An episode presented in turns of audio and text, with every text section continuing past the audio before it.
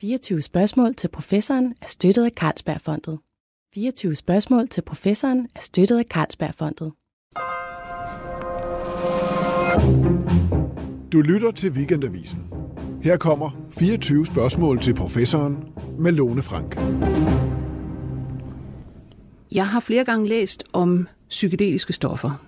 Og øh, hver gang jeg har læst om dem, har jeg lagt mærke til, at folk, der prøver de her psykedeliske stoffer, de taler om deres oplevelser som noget af det mest meningsfulde, der er sket i deres liv. Altså på højde med fødsler, øh, dødsfald, alt den slags. Øhm, det har fået mig til at tænke meget over, skulle man, skulle man ikke prøve sådan noget? Og så kom der tidligere i år et opslag fra øh, Neurobiologisk Forskningsenhed ved Rigshospitalet, som søgte forsøgspersoner til at deltage i forsøg med psilocybin, som jo er de her magic mushrooms, eller stoffet fra de her svampe. Og jeg gik straks ind og læste og tænkte, det er da lige noget for mig, det her. Så viste det sig så, at man skulle øh, ikke bare være over 18, hvilket jeg kvalificerer til, men man skulle også være mentalt rask og ikke tage psykofarmaka. Så der røg jeg lige i svinget. Jeg kunne ikke komme med. Men øh, jeg vil til gengæld meget, meget gerne høre om, hvordan det går med de her forsøg. Og derfor så har jeg taget en gæst i dag fra Neurobiologisk Forskningsenhed ved Rigshospitalet. Det er dig, det er Sigurd Stenbæk. Velkommen. Ja, tak skal du have. Du er psykolog og Ph.D. og ja, forskningslektor ved Københavns Universitet. Ja. Allerførst, øh, har du selv taget svampe? Oh, det spørgsmål får jeg jo en gang imellem, øh, og det er ikke et spørgsmål, jeg sådan synes, jeg kan svare på. Det er et privat øh, spørgsmål. Øh. Okay. Men til gengæld, så kan du fortælle mig om, hvad er det egentlig, I laver med psilocybin inde på Rigshospitalet? Ja, det kan jeg i hvert fald godt forsøge på. Øhm, vi laver jo egentlig mange forskellige ting. Øh, vi har øh, de sidste par år kørt tre studier, øh, hvor vi har forsøgt at blive lidt klogere på, hvordan det er, det her stof psilocybin virker på hjernen. Mm-hmm. Øh, vi ved fra nogle tidligere studier, at der er en særlig receptor i det serotonerge system, som når man blokerer den, så har man ikke den her psykedeliske oplevelse. Men vi vil ligesom gerne vise øh, en vivo, altså en levende hjerne, hvordan ser det her ud, når man giver stoffet og lægger folk ind i en PET-scanner og kigger på den her receptor. Så vi har målt i vores første studie, har vi målt på okkupansen af den her receptor, altså hvor meget den her receptor bliver stimuleret af stoffet. Men man skal måske lige sige, altså grunden til, at I overhovedet laver sådan nogle forsøg, altså i første omgang er det på raske forsøgspersoner. Se, det hvordan det. det virker på den her særlige serotonin-receptor. Ja. Ja. Men grunden til, at man går ind og er interesseret i det, er jo øh, i virkeligheden altså den lange historie, der er med forskning i psykedeliske stoffer, og den virkning, de muligvis kan have ja. på alle mulige øh, øh, psykiske øh, sygdomme ja. og tilstande. Ja, præcis. Og det starter jo helt tilbage i, i 60'erne. Ja. Altså vi har, de fleste af os, sådan en, en fornemmelse af, ja, de psykedeliske, den, den psykedeliske æra, det var den gang i 60'erne. Ikke? Mm-hmm. Det var Timothy Leary med Turn In, uh, Tune Out, whatever. Ikke? Ja. Og uh, det var LSD-forsøg, der foregik mærkelige steder uh, i kældrene under Frederiksberg Hospital ja. osv. osv. Ja. Og der var jo rigtig, rigtig gang i de der forskellige stoffer, både psilocybin, LSD, øh, MDMA, andre ting, hvor man netop altså, brugte dem i forbindelse med, lad os kigge på psyken igennem de her stoffer, ja. som om de var et, et mikroskop ind til, til psyken. Ja, så bliver de så forbudt ja. i 1970, hvor præsident Nixon i USA, han simpelthen erklærer war on drugs. Mm. Der var både war on cancer derovre og war on drugs. Så. Og så røg de i kassen med, dem her skal vi ikke lave forsøg med. Ja. Men de er jo så kommet igen. Den nyere historie, hvad, hvad, hvad viser den? Hvad er det for nogle tilstande, man begynder at forske i? Jamen det er jo rigtigt, som du siger, de her stoffer bliver forbudt, og det der er jo sådan, kan man sige, flere forskellige grunde til. Øh, der er dels det her med, at stoffet bliver, bliver taget ind, kan man sige, af, af counterculture bevægelserne, mm. altså hippiebevægelsen og ja. sådan noget. Men der sker også noget med, at vores øh, krav til videnskab ændrer sig lidt på det tidspunkt. Man, øh, man får mere det her videnskabelige øh, medicinske paradigme, som man kender i dag, hvor man giver øh, altså et aktivt stof eller et placebo-stof, og så prøver at kigge på, om stoffet er virksomt. Og det er på mange øh, måder lidt svært med det her stof, jo, fordi stoffet har sådan en markant subjektiv inderside. Mm at det meget hurtigt bliver klart, om man har fået et aktivt stof, eller ikke har fået et aktivt stof. Så det er svært at lave placebo-kontrollerede ja, forsøg? Ja, lige præcis. Så der er nok sådan flere forskellige faktorer, der gør, at det ligesom øh, stopper lidt i den her periode. Men siden nullerne, øh, så har det sådan ligesom fået en renaissance, den her forskning. Øh, og der er flere, men stadig det, vi kalder open label studies. Der ligger ikke så mange placebo-kontrollerede studier endnu, men de her open label studies, som har vist, at stoffet kan være virksomt for sådan nogle ting som depression, angst, alkoholmisbrug mm-hmm. øh, og rygning for eksempel. Ja. OCD ligger der også et enkelt studie på. Ja, nu siger du stoffet, og det er så psilocybin det er i første række. Ja. Altså man har jo, altså man har blandt andet øh, lavet, ja, som du siger, altså forsøgt med, med, med depressiv. Ja. Øh, altså, jeg går ud fra, at det er sådan er moderat til stærkt øh, deprimerede mennesker. Det er faktisk behandlingsresistente deprimerede, man har givet stoffet over i London.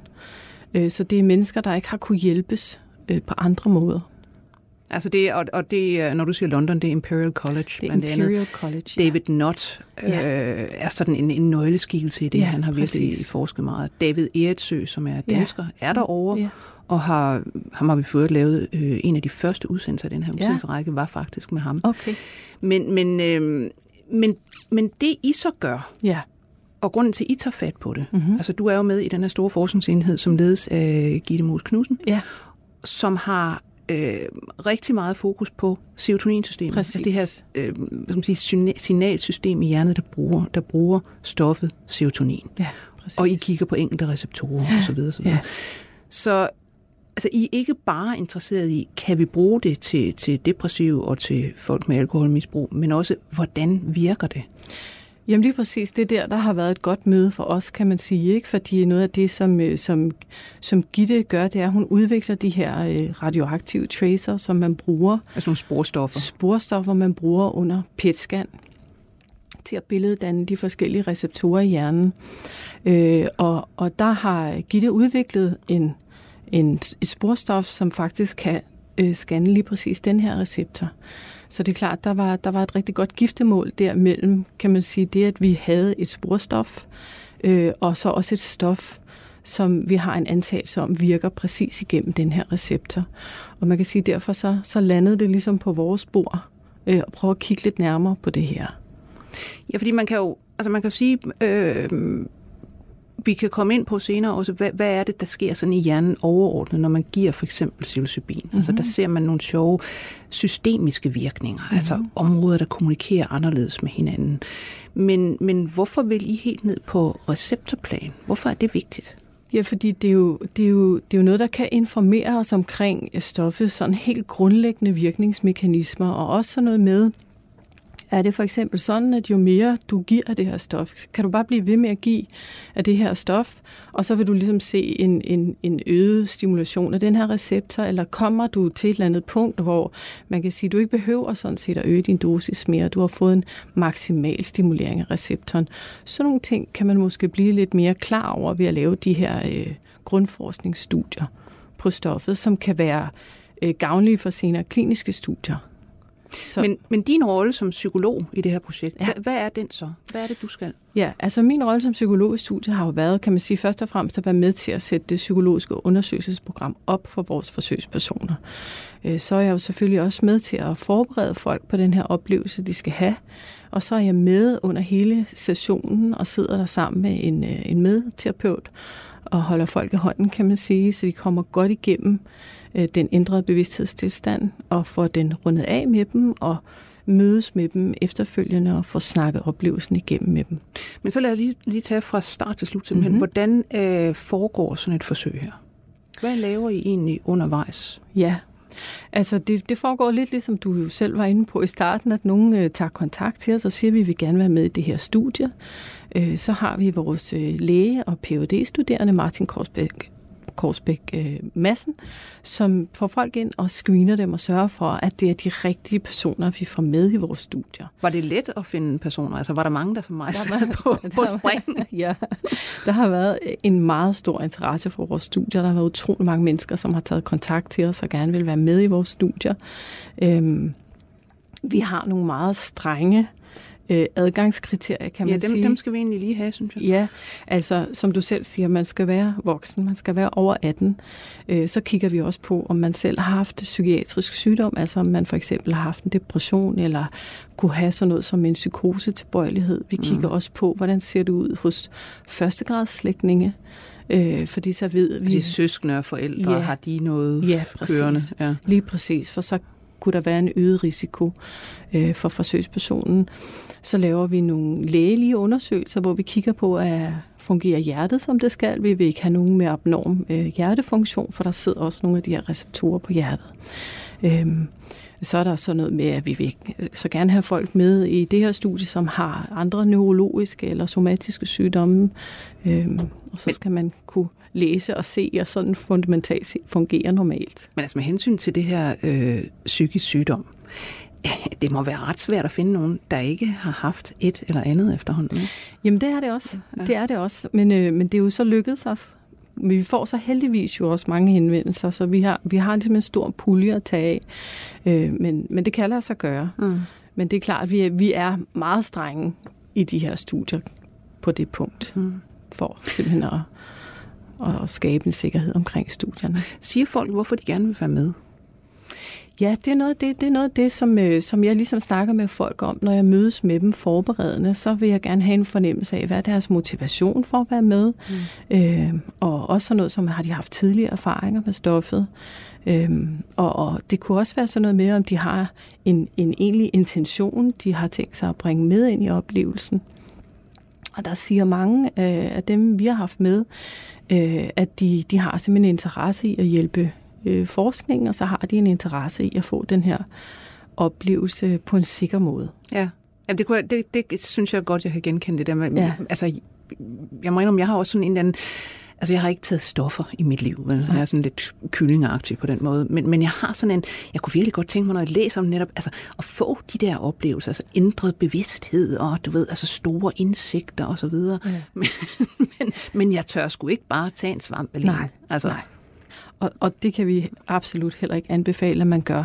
Altså det er meget vigtigt. Det er nogle potente stoffer, og det er meget vigtigt, at man gør det i en setting, øh, hvor man får den støtte undervejs, som man skal have, og at der er nogen, der varetager øh, øh, ens behov og sikkerhed. Mm. Og det er klart, vi har selvfølgelig også i sidste ende, det har vi aldrig haft brug for, og har øh, heldigvis kun haft gode oplevelser. Øhm, men i sidste ende har vi jo også noget, noget øh, førstehjælpsmedicin, kan man sige, vi kan give folk, hvis det er, at de får det rigtig dårligt. Men lad os tage det her med, hvordan altså de, de kommer ind, de her mennesker, de er nu screenet, og det er nogle af de meget, meget få mennesker uden psykiske sygdomme, der er kommet igennem nåleåret. Ja. Og øh, ja, hvad, hvad, hvad skal de så egentlig medvirke i? Hvordan foregår hele øh, Ja. forsøget? Jamen, så skal de, ind, så skal de som sagt ind til en, en lægeundersøgelse, øh, og så skal de ind til mig øh, og have en samtale, og det kan være alt lige fra en halv time til to timer.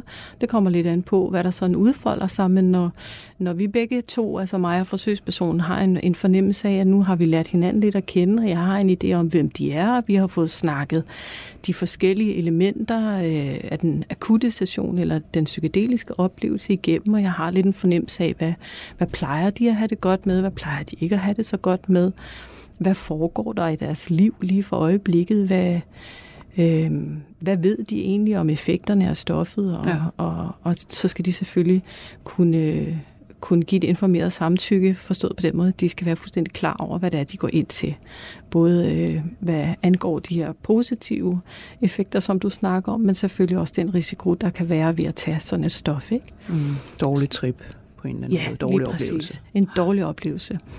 Det, det har vi ikke set noget af, heldigvis. Og det, og det er, fordi det foregår i de her sikre rammer, som vi, mm. som vi sætter op for dem. Og så skal de ind, og så skal de have en, en neuropsykologisk testning. Og så kommer de ind, og så er det lidt forskelligt alt efter, hvilket projekt de kommer med i. Øh, ved nogle øh, af projekterne, to af de tre projekter, vi har kørt, øh, der skal de jo så øh, altså ligge i scanneren, mens de får stoffet. Okay. Øh, og så har vi et projekt, hvor de simpelthen har fået det, kan man sige, i, i, i det, der vil svare til en, en klinisk setting. Altså bare simpelthen med de to øh, terapeuter, altså mig og en med psykolog, og så et rum, og så i øvrigt bare oplevelsen. Øhm, Det her med at få det i en scanner, altså Ja. en PET-scanner, ja. det lyder som en øh, serien, og måske ikke altid behagelig oplevelse. Mm-hmm. Altså bare at ligge i de der scanner, sådan et, et meget smalt rør, mm-hmm. man ligger i, i mm-hmm. formentlig i rimelig lang tid. Mm-hmm. Øhm, hvordan har folk det med det? Jamen altså forbavsende godt. Mm. Øh, altså der var jo også mange, der advarede os, inden vi, vi gik i gang, og det her med, med scannermiljø og så videre, det, det ved vi jo fra nogle tidligere studier, kan øge øh, risikoen for en dårlig oplevelse, men det, det, er altså, det er ikke rigtig noget, vi har set noget til. Og min, øh, min sådan helt generelle erfaring er, at når folk først ligesom er trådt igennem øh, og er kommet helt ind i det psykedeliske felt, så er de faktisk ikke så optaget af, om de mm. ligger i en scanner eller ikke er i en scanner. Nogle af dem har lige frem sagt, nu er jeg et sted, hvor jeg faktisk ikke ved, om jeg har lukket eller åbne øjne. Den indre oplevelse, den bliver så stærk, øh, så den, den overtager ligesom hele deres fokus. Men, men, men lad os se, øh, lad os nu tage den gruppe, der øh, sidder, eller ligger, eller hvordan det nu er, sammen med, med to terapeuter, mm-hmm. får psilocybin. Ja. Hvad sker der så? Altså, kan du øh, se noget på dem? Kan du se, nu sker der et eller andet? Eller, hvordan foregår det?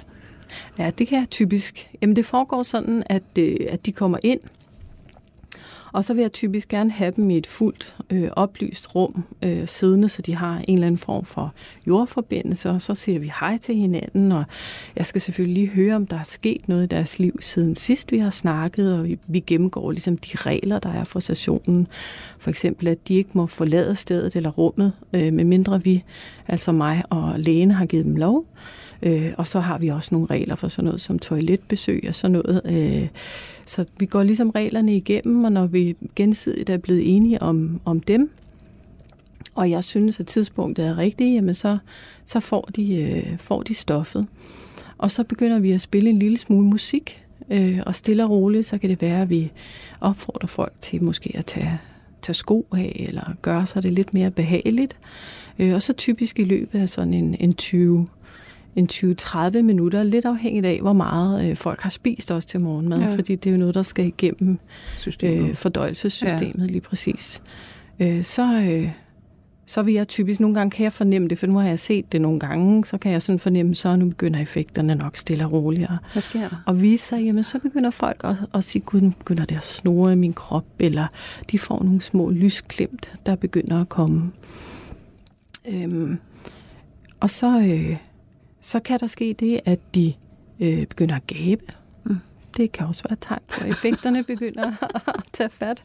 Og tænke, gud, det er da mærkeligt. Jeg ligger og mm. har ligesom et gab, der hele tiden trænger sig på, men aldrig rigtig trænger igennem. Ligesom mm. et nys, der ikke ja. rigtig ligesom forløses.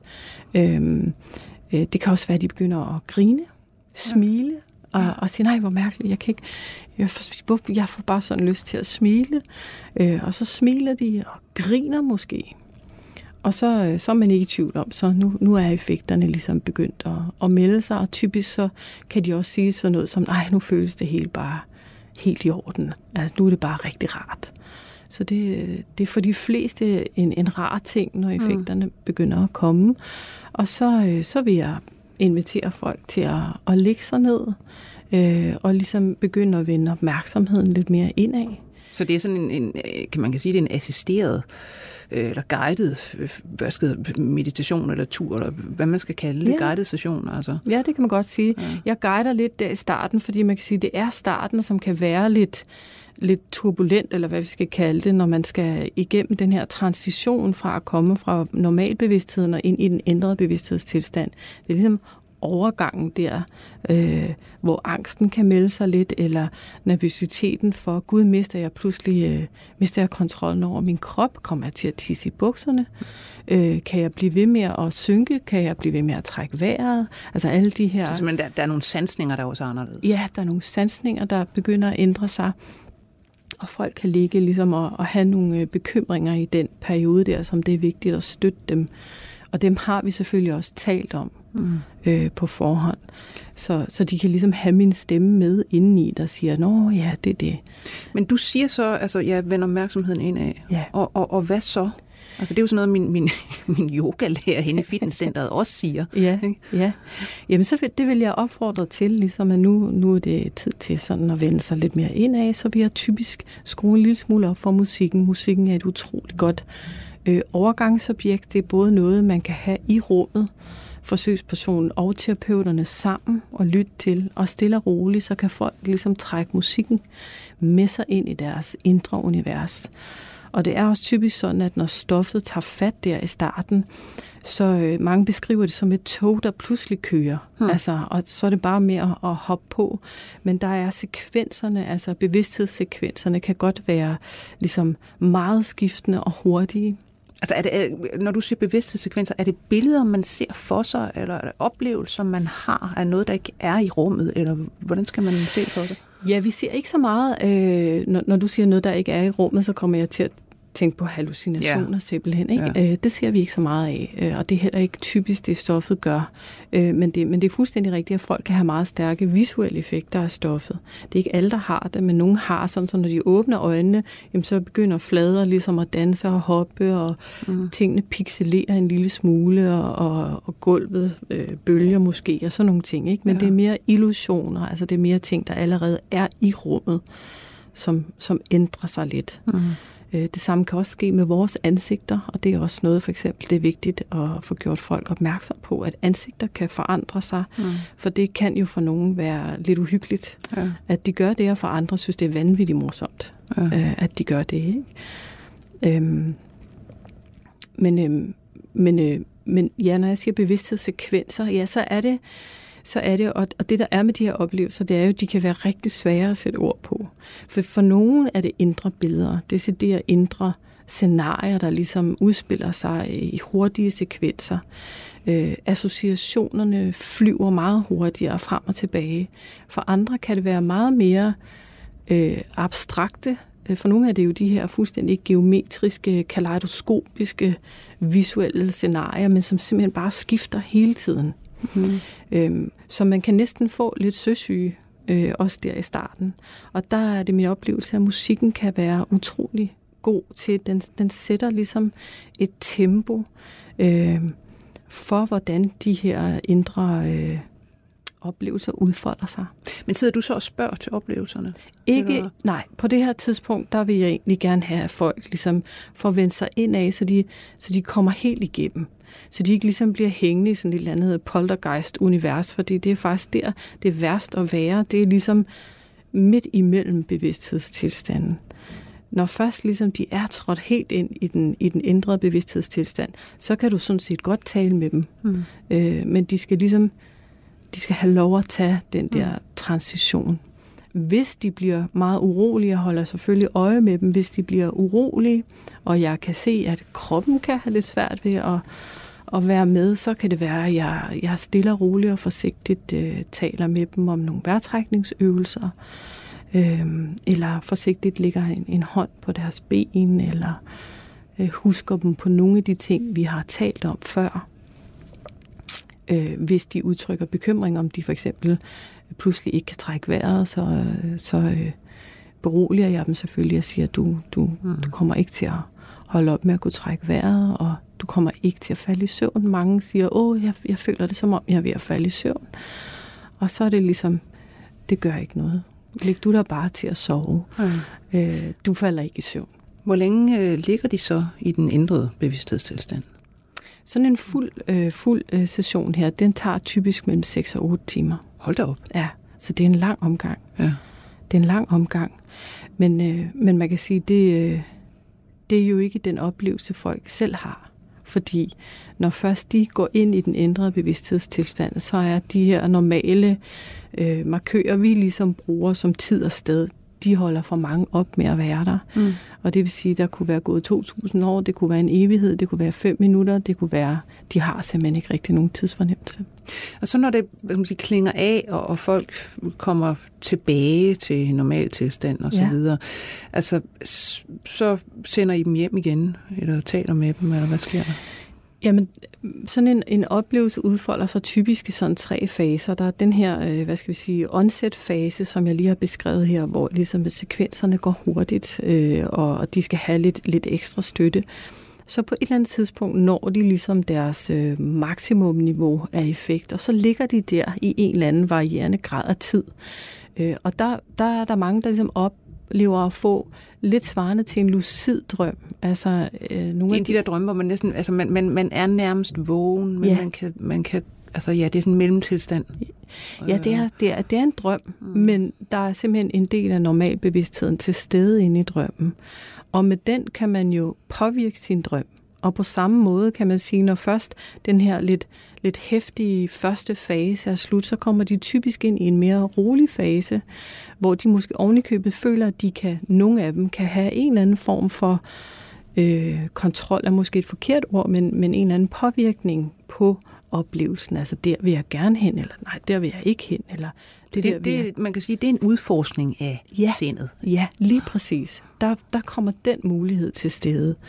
Øhm, og det er jo også her, kan man sige, at nogen øh, oplever at få de her indsigter, eller ligesom i, i drømmesymboler får mulighed for at symbolisere forskellige temaer fra deres liv. Og når de så har ligget derop og pigget øh, i en periode, og nogen har også det, man kalder sådan egentlig transcendente og mystiske oplevelser, øhm, som måske i sidste ende ikke er så mystiske igen, men, men det, men det ligesom, opleves som mystisk. Det opleves mystisk. Ja øh, så, så kan man mærke, så begynder effekterne at aftage, og så vil folk typisk begynde at vende sig lidt mere ud af igen. Måske vil de også begynde at synes, det er lidt sjovt at eksperimentere med de visuelle effekter, og de er blevet fortrolige med, med det psykedeliske rum. Øh, og så vil de også typisk have behov for at fortælle. Øh, der begynder det, og det kan være, at nogen har snakker i nogle timer, andre har ikke så meget brug for at snakke, nogen vil gerne ligge lidt mere i musikken. De fleste, stort set alle, vil gerne forsøge at holde fast i oplevelsen, når de begynder at mærke så, nu begynder den ligesom at aftage, så vil de gerne have hjælp til ligesom at holde fast. Og der er vi der selvfølgelig til så ja og prøver at hjælpe til ligesom at facilitere det rum for dem. Jeg synes, det er interessant det der med indsigter, mm-hmm. som, og netop og, og meget meningsfulde oplevelser, som man altid hører om og læser ja. om. Ikke? Ja. Jamen, hvad, hvad er det for nogle indsigter? Altså, hvad, hvad er det? Er, er det nogen folk kan sætte øh, faktiske ord på, eller er det mere sådan en intuitiv oplevelse af nogle sammenhænge i universet eller i livet? Eller hvad, hvad pokker er det for noget? Altså, det er, jo, det er jo et meget stort spørgsmål, og det er jo lige så, kan man sige, forskelligt, som der er mennesker, der har den psykedeliske oplevelse. Men, men, men ja, der er jo selvfølgelig nogle, der er nogle fællestræk. Øhm, og øh, jeg har jo taget nogle citater med, og måske ville det i virkeligheden være bedst at, at lade dem øh, ja. tale. Ja. Øh, så man kan sige, det her vi talte om før med det, med det, med det transcendente, øh, der er der en forsøgsperson her, som har beskrevet det sådan her. Øh, jeg oplevede et bevidsthedsniveau, som på en måde var hensides krop, psyke og tid. Ord og sproget kan ikke beskrive det, men på en måde oplevede jeg evigheden. Jeg oplevede også en transcendental spirituel kraft, en skabelseskraft, og jeg følte en dyb ydmyghed og taknemmelighed for livet. Så, så det her, det er jo sådan meget generisk eller overordnet. Mm, ikke? Ja. Men de her taknemmelighedsfølelser, de, de er meget prævalente. Dem, dem ser vi meget. Og kærlighedsfølelser. Ja. Øhm, er det sådan, når jeg tænker kærlighed, er det, er det kærlighed hvad skal man sige, til nogen, eller er det mere sådan genstandsløst? Som ja. bare kærlighed? Ja, præcis. Ja. Det er det, de siger. Ja. Det er sådan en, det er ligesom, øh, de har måske også haft deres kære med sig i oplevelsen, men i mm. virkeligheden var der en, der beskrev det sådan, at det var en bølge, der startede inde ved vedkommende, og så rammer den først ligesom dem, man har tæt på, og de kære. Men den går ligesom videre, ja. og han føles af en slags universel kærlighed. Det er meget spøjst, fordi altså jeg vil sige, at jeg nogle gange har haft den der oplevelse af netop genstandsløs, bare sådan en stor kærlighed. Ja. Og det kom, kan man sige, første gang og var mest overvældende i forbindelse med, at jeg første gang blev behandlet for en depression med ja. netop sådan nogle altså, øh, serotonin-forstærkende ja. øh, lykkepiller, som vi kalder dem. Ja. Og, og det var, da de begyndte at virke virkelig som netop den der oplevelse af, wow, bare kærlighed ja. ud i, i ingenting. Ja. Altså, og, og, og nu, hvad det, I arbejder så også netop her med serotonin-receptorer, ja. ikke? Ja. Øhm, så det fortæller os jo lidt om, ja. at det system måske har, øh, har noget at sige, hvad angår de her typer af oplevelser. Ikke? Jo.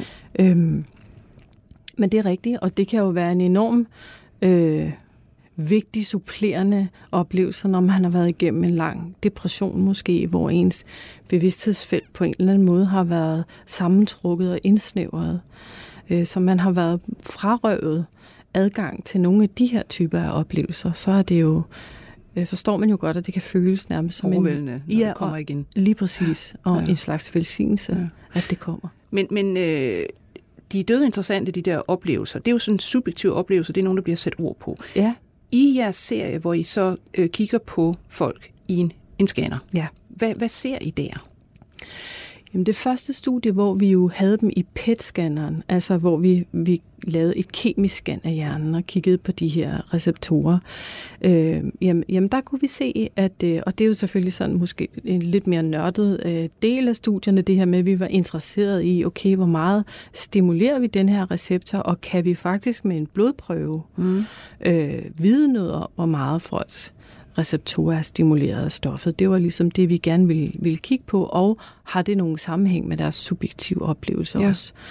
Øh, og det var faktisk, hvad vi så. Øh, at ja, vi kunne, der var den her stærke sammenhæng mellem, øh, hvor meget psilocin, som er det psykoaktive øh, stof, der trænger ind i hjernen, øh, hvor meget der var af det i blodet, og hvor meget folks øh, receptorer var stimuleret. Og det er jo øh, super brugbart for os til fremtidige studier, fordi det er en, en ordentlig omgang at lægge folk i en PET-scanner og give dem radioaktive stoffer osv., så, videre. Øh, så det er både dyrt og omstændigt. Så, så det her med ligesom at kunne tage en blodprøve mm. og, og have en, en ret præcis fornemmelse af, hvor meget de her receptorer er stimuleret. Det var ligesom øh, vores formål med det studie. Ikke? Så det, det kunne vi se, og så kunne vi også se, at der var en stærk sammenhæng med den subjektive oplevelse. Så jo mere receptorerne er stimuleret, jo stærkere, jo større intensitet er der af den subjektive oplevelse. Og på samme måde, jo mere af stoffet du har i blodet, jo stærkere subjektiv oplevelse ser vi. Mm. Hvis man så går til andre studier, øh, der før jer for eksempel mm. har kigget på ikke på det kemiske, altså mm-hmm. en, en enkelt receptor, men, men typisk med sådan nogle MRI-scanninger, ja. så, hvor man ser på øh, hjerneaktivitet. Ja. Altså det har blandt andet David Ertsø ja. jo lavet ja. på Imperial College, hvor man har kigget på, jamen hvad er det, der sker øh, sådan systemisk? Og der ser det ud som om, at der er flere netværk i hjernen, som under normale omstændigheder, så holder de sådan hinanden i skak. Når det ene er meget aktivt, er det andet sådan, øh, hvad det hedder, meget, øh, der sker ikke rigtig noget, mm. og omvendt. Mm. Men pludselig kan man se under sådan øh, påvirkning af psilocybin mm. i sådan en, en alternativ bevidsthedstilstand, der er de enten de her sådan øh, modsatrettede netværk aktiv på samme tid, eller inaktiv på samme tid. Mm. Så der er et eller andet med, at den, man kan sige også, at, hvad skal man sige, der er hjerneområder, der taler sammen, som normalt ikke gør det. Ja, lige øh, præcis. Øh, og, og det er vel det der med, man kalder, man siger også bevidsthedsudvidende mm-hmm. på en eller anden måde. Mm-hmm. Ikke? Altså der er simpelthen, vi, man får adgang til nogle hjernenetværk, som man normalt ikke har på samme tid. Ja, altså man kan sige, de taler sammen på en anden måde, og det er også det, fordi det, det tredje studie, som vi er i gang med nu, der kigger vi øh, netop også med MR, altså kigger på hjernens funktion, mm. mens man tager det her stof. Øhm, det vi gør, som ikke er gjort før, det er, at vi scanner folk mange gange. Vi scanner dem faktisk hele vejen igennem. De går igennem i alt fem scan i løbet af sådan en psykedelisk session, så det er mange gange ud og ind af sådan en scanner. Ikke? Mm. Øhm, og, og der, der ser vi også, øh, altså der kan vi bekræfte de her tidligere fund, at, at, at nogle typer af netværks interne korrelation eller kommunikation falder fra hinanden. Mm. For eksempel det netværk i hjernen, som har med vores, øh, der, der hvor vi ligesom skaber vores fornemmelse af identitet og selv, øh, det fragmenterer. Øh, og, og det øh, kunne man jo godt forestille sig har noget med de her transcendente oplevelser at gøre. Ikke?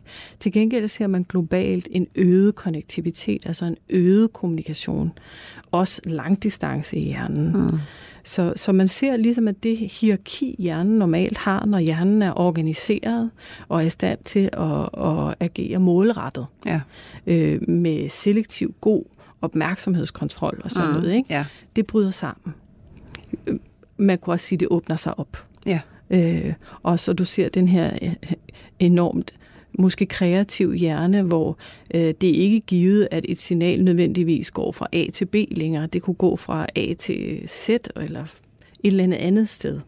Øhm, så, så, så ja, du får, du får adgang til oplevelser, som bliver faciliteret, antager vi, af den her ændrede interne kommunikation i hjernen øh, som sandsynligvis jo også er en del af virkningsvejen ja. øh, for stoffet. Men det er interessant netop, når du siger virkning. Mm-hmm. Fordi øh, hvis vi taler om, altså nu har I jo selvfølgelig øh, haft med, øh, med raske forsøgspersoner mm-hmm. at gøre, for bare at kigge på, hvad er selve virkningen ja. i hjernen. Ja. Men virkning på en klinisk tilstand, mm-hmm. som for eksempel depression, ja.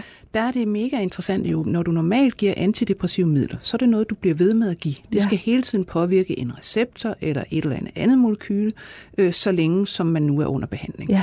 Men de her stoffer ser ud til, at man kan give dem en enkelt gang eller to i sådan nogle sessioner. Og så hvad skal man sige, er det så den, den subjektive oplevelse af indsigt, eller hvad det nu er, der, der om man så må sige, forandrer personen sådan, at man kommer ud af den depressive tilstand. Ja, altså det er, jo, det er jo, kan man sige, et åbent spørgsmål ja. på en vis måde lige nu. Hvad er det egentlig, der gør, at vi ser de her øh, langvarige effekter af en enkelt eller to administrationer af stoffet? Ikke? Ja, fordi det siger noget om, at det nok ikke er den umiddelbare kemiske ændring. Det må være den forandring, der sker som følge af den umiddelbare ja. kemiske ændring. Ja, altså det var, det var jo faktisk lige præcis formålet med vores andet studie. Det var ligesom at kigge på, øh, den her receptor, som det her stof nu virker på, ændrer den sig mm. hos mhm. sunde raske mennesker? Ændrer den sig efter de har taget stoffet, og kunne det være en forklaringsmodel for... Når du siger øh, ændrer der, at det vil sige, er der, er, der, er der flere af dem, eller er der færre af dem? Ja, faktisk havde vi en hypotese om, at den her receptor ville nedregulere sig. Så der kommer øh, færre receptorer simpelthen? Ja, det har vi set, at den gør, for eksempel hvis man giver SSRI-præparater osv. Det kunne vi faktisk ikke se. Vi kan ikke umiddelbart se hos de her sunde og raske mennesker. Det er ikke, det er ikke store samples, vi har med at gøre her, men, men umiddelbart er der ikke noget, der tyder på, at den her receptor som sådan øh, ændrer sig. Det er klart, det, det får jo en til at tænke på, jamen, øh, kan der være noget i den her... Øh, abrupte rekonfigurering mm. øh, af bevidsthedsmulighederne, som på en eller anden måde øh, bæres med videre. Øhm, og man kan sige, da, da du fik den her oplevelse af kærlighed, ja. som, som du beskriver, hvad, ikke? jeg tænker, det må have haft en stor betydning, selvom, selvom at den kom måske... Øh... Altså på det tidspunkt, der vil jeg sige, der, der, der gav det mig sådan en...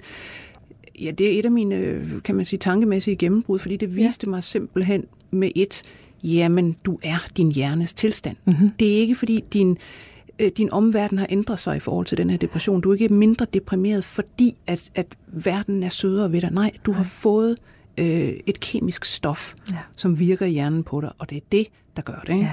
Så, så ja, det var også en, en erkendelse, vil jeg sige. Ja, som kommer mm. øh, pludseligt. Ikke? Ja, ja. Præcis, så det kan jo have meget langvarige virkninger. Men man kan også sige, det er klart, når der er en kemisk ubalance i hjernen, så er der nogle typer af oplevelser, man ikke har lige så god adgang til. Øh, og der skaber du jo en akut situation henover en hel dag eller mange timer, hvor du pludselig får et oplevelsesrepertoire, du måske har været udelukket fra at have igennem meget lang tid. Ja. Øh, og det, det kan man jo godt forestille sig, hvordan det ligesom på en eller anden måde kan resette systemet. Altså man kan jo også øh, se, mener jeg, der er lavet forsøg, hvor man jo personlighedstester ja. mennesker, og, ja. og personlighed testet med den her femfaktormodel. Ja. Øh, er sådan en ret stabil størrelse normalt ja. gennem livet. Ja. Men man kan faktisk se, at folk, der har været igennem sådan en, en øh, psykedelisk session, pludselig ændrer den personlighedsdimension, der hedder ja. åbenhed. Ja. Altså åbenhed over for nye øh, oplevelser og, og, og, og tanker osv. Så, så de ja. bliver simpelthen mere åbne. Ja, lige præcis. Og det kan vi også øh, replikere med vores resultater, som er på vej ud i tidsskrift nu. Øh, at, øh, at det kan vi se selv hos de her helt sunde og raske mennesker. Det er, som du siger, vist før, at det her træk openness, det, det stiger. Mm. Øh, vi har målt det efter tre måneder, øh, men, men det ser ud til ligesom at være en, en vedblivende effekt af bare en enkelt administration af stoffet, ja. Det er rigtigt. Altså, det siger jo også fundamentalt noget om det her med hjernen. Altså, ja, det, det er, du er din hjerne, mm-hmm. men også det, at oplevelser som sådan, det skal vi jo hele tiden være opmærksom på. Ja. Oplevelser ændrer os selvfølgelig. Ja. Det ændrer vores hjerne, det ændrer den måde, den taler internt på, mm-hmm. øh, og, og dens kemi osv. så Ja, ja.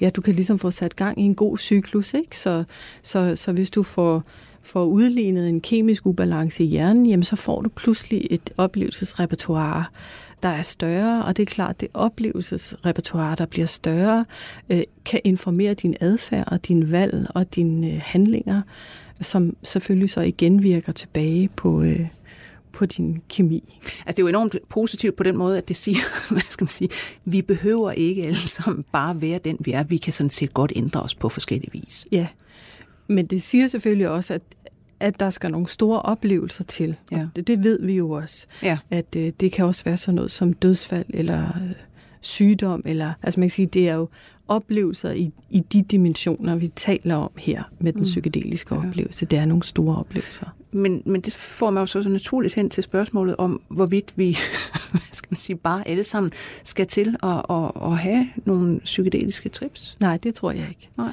Altså, det, det mener jeg ikke. Øh, ja, jeg tror, man skal være klar over, hvem man giver de her stoffer til. Det er jo, som du siger, bevidsthedsudvidende stoffer, men der kan jo også være øh, forskellige øh, spektrum, hvor problemstillingen sådan set er, at ens bevidsthedskonfiguration er lidt for åben. Mm. Så organiseringen eller hierarkiet i hjernen er faktisk lidt for dårlig. Man er, man er ikke i stand til at agere målrettet i sit liv Nej. på den ene eller på den anden måde. Så, så, så man kan sige, øh, det vil måske ikke nødvendigvis være en, øh, en, øh, en hjernestruktur eller en personlighedsstruktur, man, man i første omgang vil tænke de her stoffer til. Ja. Men det er interessant, fordi jo, at, at øh, de psykedeliske stoffer jo ikke bare er øh, på vej frem i forskningen, de mm-hmm. er også vældig meget på mode i, på den måde, at man taler meget om dem. Der mm-hmm. er en helt stor bevægelse, der, der taler om jamen, mikrodosering af ja. for eksempel psilocybin eller LSD, hvor man tager bare en lille smule, så man ikke får et decideret trip, men man tager mm-hmm. en mhm. lille smule hver dag eller tre dage om ugen, eller mm-hmm. sådan mhm. noget. At det på en eller anden måde skulle optimere øh, hvad det hedder, din hjernes funktion, og bare sådan gøre dig, du ved, almen bedre til alt muligt. Ikke? Ja. Der bliver skrevet bøger, altså Michael Pollan mm-hmm. er en amerikansk øh, hvad det hedder, forfatter, der har øh, skrevet en ordentlig mobbedreng om, om det her, som kommer ud, og, og han, du ved, taler over alt, og han har lige været deadline. Mm-hmm. Øh, der er mange af den her slags øh, skal man sige, budskaber derude. Mm-hmm. Men øhm, ja, altså er, er, er der nogen, der også er nervøse for, at, at det simpelthen kan hvad skal man sige, brede sig til til grupper, som virkelig ikke har godt af det? Ja, det kunne jeg godt være en af dem, som, som ligesom tænker, okay, men det er også vigtigt, hvordan vi har med det her stof at gøre. Det er et potent stof. Potentielt stof i sig selv er ikke biokemisk farligt, men, men den her øh, tilstand, man kommer i, kan være potentielt øh, farlig. Ikke? Mm. Øh, så, så, så det der er utrolig vigtigt. Og, og på en eller anden måde er det også at udvande lidt. Altså hvis man bare ligesom generaliserer det fuldstændig og siger, at det her, det, så bliver det næsten som om, det er en mirakelkur eller et vidundermiddel på en eller anden måde. Ikke? Ja, det er sådan en gang optimering. Ja, ja lige præcis. Ja. Øh, og, nej, så jeg, jeg tror mere på, at vi systematisk skal undersøge, hvilke hvilke måske også kliniske grupper kan det her stof være, være virksomt for, i stedet for ligesom øh, øh, går ud og anbefaler, at alle, alle begynder at tage ja. de her stoffer. Det vil jeg bestemt ikke anbefale. Ja. Du snakkede i starten om øh, alkoholikere. Mm-hmm. I skal også til at lave forsøg med alkoholikere og psilocybin. Hvad er, hvad skal man sige, hvad er rationalet bag, at du tager nogen, der er afhængige af et eller andet stof, og så giver du dem et andet stof? Altså nu er det jo vigtigt at sige med, med, med de her stoffer, de her klassiske psykedeliske stoffer, der er serotonerke, de er ikke som sådan øh, vanedannende. Øh, og selvom det er nogle store og rigtig positive oplevelser, folk har, så er det heller ikke sådan, at folk siger bagefter, wow, det skal jeg bare igen i overmorgen. Altså, det, det er nogle meget store oplevelser, som de har arbejdet sig igennem, ja. øh, og de har ikke nødvendigvis travlt med at komme tilbage til dem. Altså, de skal måske have nogle år til at fordøje øh, sådan nogle store oplevelser. Ikke? Så, så som sådan er de her stoffer ikke vanedannende.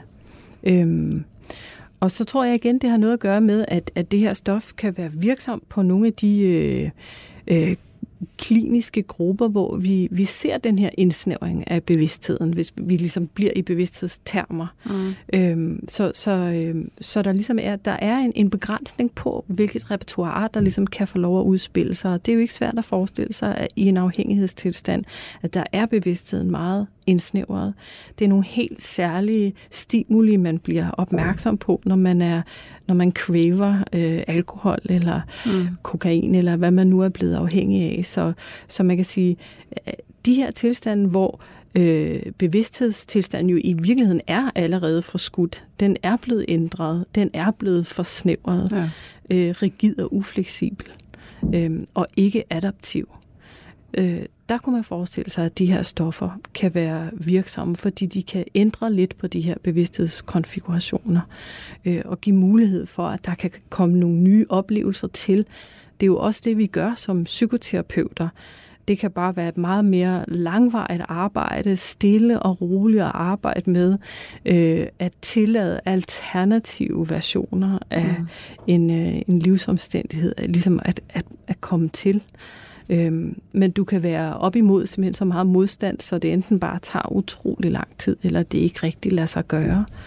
Øhm, og der kan det her stof jo, fordi det er helt øh, det kemisk går ind og laver de her ændringer i hjernen, der, øh, der kan de sandsynligvis være, være virkningsfulde.